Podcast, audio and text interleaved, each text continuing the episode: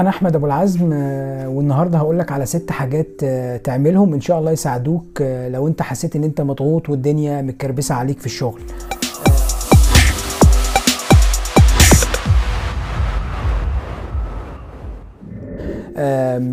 رقم 1 take a break.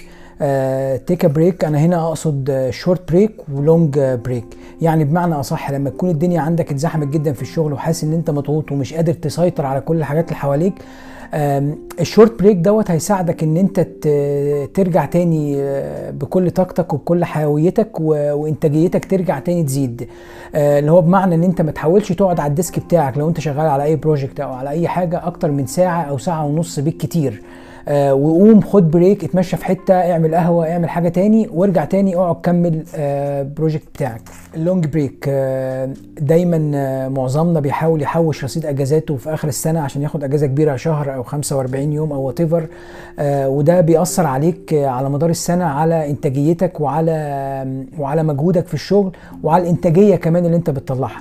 فدايما حاول بقدر المستطاع بين كل فتره للتانيه تاخد 5 أو 7 أيام اجازه، يعني بين كل شهرين او 3 حاول تاخد 5 أو 7 أيام اجازه. رقم 2 set your own deadlines.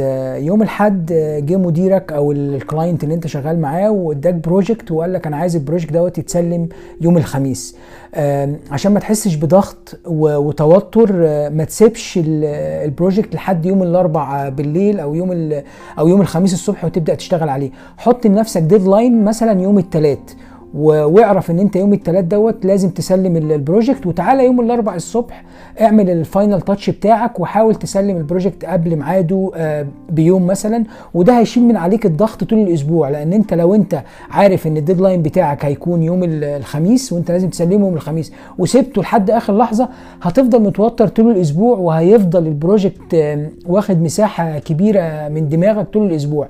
فحط الديدلاين بتاعك يوم الثلاث وخليك جاهز ان انت يوم الثلاث تكون مخلصه، يوم الاربع تعمل له ريفيو سريع وتبعته لمديرك او للكلاينت اللي انت شغال معاه. رقم 3 give yourself grace.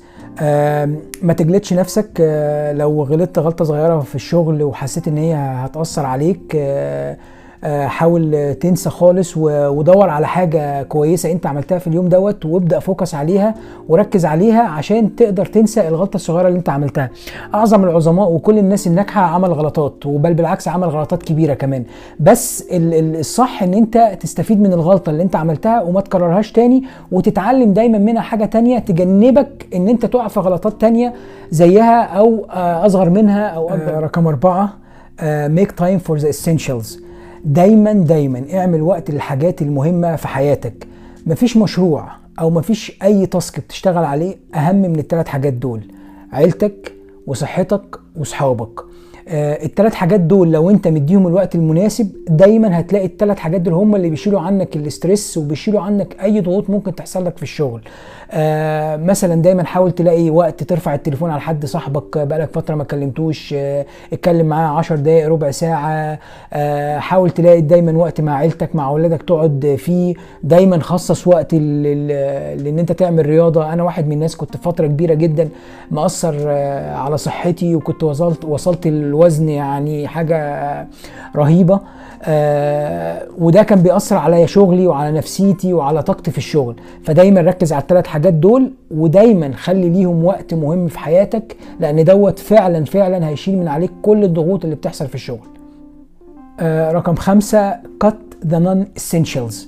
اقطع كل الحاجات اللي ملهاش اي لازمه حواليك، ممكن تخليك ما تخلص بروجكت في ميعاده، ما تخلص تاسك في ميعاده، تخليك تقعد اوقات متاخره بعد شغلك. انا بالنسبه لي شخصيا اي حد طول الاسبوع بيقعد اوقات متاخره او بيفضل شغال لاوقات متاخره من الليل، انا على طول بقول دوت راجل عنده تايم مانجمنت ايشوز. اقدر اتفهم ان لو حد بيقعد مثلا يوم او يومين في الاسبوع ده عشان عنده حاجات مهمه وبيحتاج يخلصها، انما كده خدها كده يعني ما فيهاش كلام. اي حد بيقعد الخمس ايام بتوع الاسبوع لاوقات متاخره في الشغل ده عنده مشكله في تنظيم وقته تماما. فانت لما تكون بتشتغل على حاجه معينه دايما حاول تشيل كل الحاجات اللي حواليك اللي ممكن تعمل لك ضغط او تعمل لك توتر وانت شغال. فمثلا لو شغال على بروجكت او تاسك معين، من اهم الحاجات اللي انت المفروض تعملها، انا شخصيا بعملها، بقفل الايميل دوت اكتر حاجه ممكن تخرجك عن مجهودك او تخرجك عن اللي انت شغال عليه. بتبقى شغال في بروجكت ومركز وخلاص يو ار اباوت تو فينيش ات ويجي لك ايميل بوب اب فتضطر ترد عليه فتطلعه خالص عن تركيزك. يبقى اول حاجه اقفل الايميل. تاني حاجه ودي حاجه مهمه جدا، الموبايل.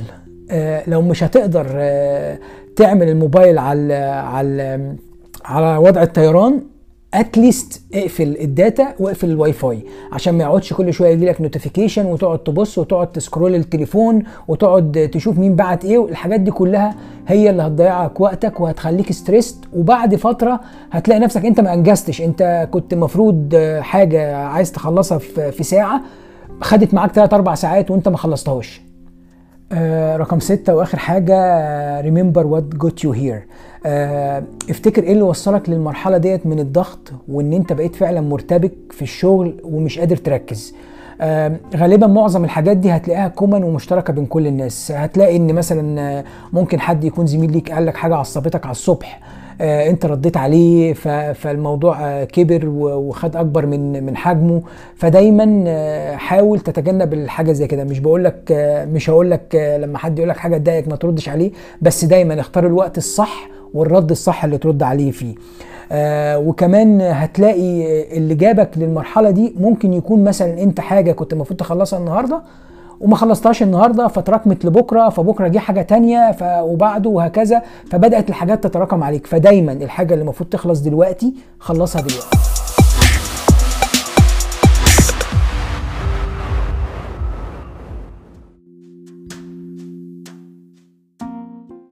لو انت سنك بين 15 و 20 سنه فهو ده الوقت اللي انت تقدر فيه تبقى سوبر هيرو ويكون عندك فيه حريه ماليه في المستقبل، وكمان تقدر تتجنب سجن الوظيفه. الفيديو ده هقول لك على 6 حاجات ان شاء الله يساعدوك ان انت توصل للحريه الماليه في المستقبل. وانا شخصيا في سن ال20 لو كنت لقيت حد يقول لي على الحاجات ديت كانت هتفرق معايا كتير.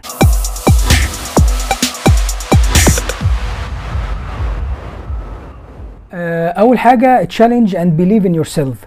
دايما اول ما تيجي تعمل حاجه جديده او تبدا حاجه جديده اول مره تعملها هتلاقي عقلك الباطن بيقولك دي صعبه وانك هتفشل وبلاش تعملها وخليك مرتاح في الحته اللي انت فيها.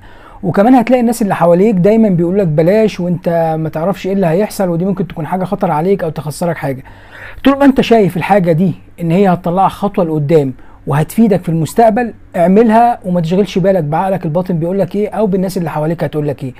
مجرد ان انت تنجح اول ناس هتسقف لك هي الناس اللي حواليك اللي كانت بتقول لك ما تعملش كده وما تخاطرش وانت كده تمام وخليك كده ومرتاح. ثقتك في نفسك في اي حاجه او اي خطوه انت مقبل عليها، لان انت لو انت ما عندكش شخصيا ثقه كافيه بنفسك فده كفيل ان اللي حواليك كمان ما يكونش عندهم الثقه الكفايه فيك في ان انت تعمل اي حاجه او ان انت تاخد خطوه للامام. رقم 2 دو ورك يو كير اباوت. دايما حاول تعمل الحاجه اللي انت بتحبها وعندك شغف فيها واهتماماتك كلها رايحه عليها، لان هي دي الحاجه اللي انت هتقدر تصبر عليها وهي دي الحاجه اللي هتكمل معاك. مثلا لو انت عندك شغف بالموبايلات ابدا تاجر في اكسسوارات الموبايلات وبيع في نطاق صحابك واهلك. ولو عندك شغف بالملابس ابدا اشتري 10 او 20 قطعه وبرده ابدا سوقهم في مجالك بين صحابك وبين اهلك. انا شخصيا ليا واحد صديقي واحنا في سن العشرينات كان بدا يشتغل في الموبايلات المستعمله ويبيع ويشتري وكانت بدات تعمل له فلوس كويسه جدا. انا متاكد ان زميلي دوت لو كان فضل كمل في الموضوع دوت كان هيبقى من اشطر الناس في المجال دوت وكان زمانه دلوقتي عنده تجاره كبيره في الموضوع دوت. رقم 3 تيك ذا ريسك. السن دوت هو افضل وقت ان انت تقدر تاخد فيه ريسك، لان انت لسه ما عندكش التزامات ولا ناس انت مسؤول عنها. والريسك هنا هيكون مثلا انك لو انت فعلا بدات تشتغل تبدا تعمل سيفنج ل 20% من مرتبك او من كل دخلك، وبعد 6 شهور او سنه هات المبلغ دوت وخاطر بيه في الحاجات اللي انت عندك شغف فيها. مثلا ابدأ تجارة بيهم وحط في حساباتك ان المبلغ دوت انت مسيبه عشان تخاطر بيه، وحط كمان احتمال ان انت تخسره طبعا مش بقول لك كده ان انت تخسره بسهوله، بس دايما خلي عندك احتمال ان انت تخسره، هو ده الريسك عشان تقدر تجازف بيه وتقدر تشتغل بيه وتتاجر بيه. مثال تاني مهم جدا لاهميه استثمار المبلغ اللي انت سيفته. هنتخيل مثلا دلوقتي ان انت معاك ثمرتين فاكهه وقررت تاكل الاثنين، فوانس ان انت اكلت الاثنين الموضوع انتهى. على عكس بقى تماما ان انت لو قررت تاكل واحده وتزرع الثمره الثانيه، بعد فتره من الزمن الثمره الثانيه اللي انت زرعتها دي هتكون شجره كبيره وهيكون فيها ثمار كتير وهتجني عليك ارباح اكتر واكتر. مثال كمان مهم لاهميه استثمار المبلغ اللي انت سيفته. خلينا نفترض في السن دوت الصغير اللي انت فيه معاك 10000 جنيه وعجبك تليفون، وانت قررت تشتري التليفون دوت بال 10000 جنيه بنسبه كبيره. بعد سنه او سنتين قيمته هتقل، وبعد 10 سنين اساسا مش هيكون التليفون ليه اي قيمه. بالعكس بقى ان انت لو قررت ان انت تشتري تليفون ب 5000 وتستثمر ال 5000 التانيين، ال 5000 اللي انت استثمرتهم دول بعد 10 او 15 سنه هيكونوا بقى اضعاف مضاعفه من ال 5000 اللي انت استثمرتهم. من افضل الطرق اللي انت ممكن تستثمر بيها على اللونج تيرم الذهب. فانت لو جبت ذهب وسبته ل 10 او 15 سنه، بعد ال 10 15 سنه هتلاقي المبلغ اللي انت اشتريت بيه الذهب دوت اتضاعف بطريقه رهيبه. ومن افضل الامثله وافضل الحاجات اللي انت ممكن تسمعها في موضوع الاستثمار في الاسيتس، في حلقتين مهمين جدا عاملهم احمد الشقيري عن الحريه الماليه، هحطهم لكم في الديسكربشن دوت، اتفرجوا عليهم برده هيفيدوكم جدا. رابع حاجه نو يور جول اند هاف فيجن. حدد هدفك واعمل له رؤيه مستقبليه بمايلستون. يعني مثلا انت حددت وقلت انا هشتغل في الموبايلات، فزي ما قلنا هتبدا باكسسوارات الموبايلات، فتكون اول سنه انت محدد لنفسك تارجت ان انت هتبيع في محيط صحابك ومحيط معارفك. السنه الثانيه هتكون هتبيع في محيط اكبر شويه لناس ما تعرفهاش. السنه الثالثه حاول يكون عندك المحل بتاعك اللي انت تحط فيه كل بضاعتك والناس تجي لك من كل مكان تشتري منه. السنة الخامسة أو السنة السادسة حاول تلاقي طريقة معينة إن أنت تستورد بيها المنتج دوت عشان تلغي اللاير بتاع التاجر، وأنت لما تلغي اللاير بتاع التاجر ده هيوفر عليك هامش الربح بتاع التاجر، وبالتالي هيزود هامش الربح بتاعك. رقم 5 ودي تقريبا هتبقى من اهم الحاجات، فايند جود بيبل. دايما وانت ماشي في طريقك او لو انت بدات ان انت تخطط ان انت يبقى عندك حريه ماليه في السن دوت، دور على الناس اللي حواليك يبقى عندها نفس الشغف ونفس الاهداف ونفس الطموحات. يعني مثلا ما تبقاش دايما مع ناس كل طموحهم ان هم يبقوا موظفين ويروحوا الشغل الوظيفه الصبح ويرجعوا اخر النهار. لو انت هيبقى عندك شغف ان انت تبقى راجل تاجر او انت تبقى بيزنس مان وان انت يبقى عندك حريه ماليه، اكيد هتلاقي في الناس اللي حواليك صحابك ناس عندها نفس الشغف، واول ما تحط ايدك على الناس ديت هي اللي ابدا طور علاقتك معاهم، وابدا دايما خليك قريب منهم. 6 فيس يور فيرز.